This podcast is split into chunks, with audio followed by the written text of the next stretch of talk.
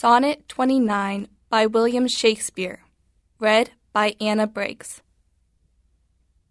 When, in disgrace with fortune and men's eyes, I all alone beweep my outcast state, and trouble deaf heaven with my bootless cries, and look upon myself, and curse my fate.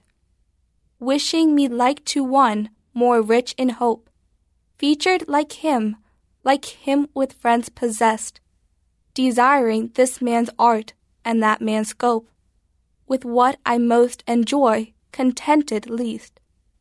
Yet, in these thoughts, myself almost despising, haply I think on thee, and then my state, like to the lark at break of day arising from sullen earth, sings hymns at heaven's gate.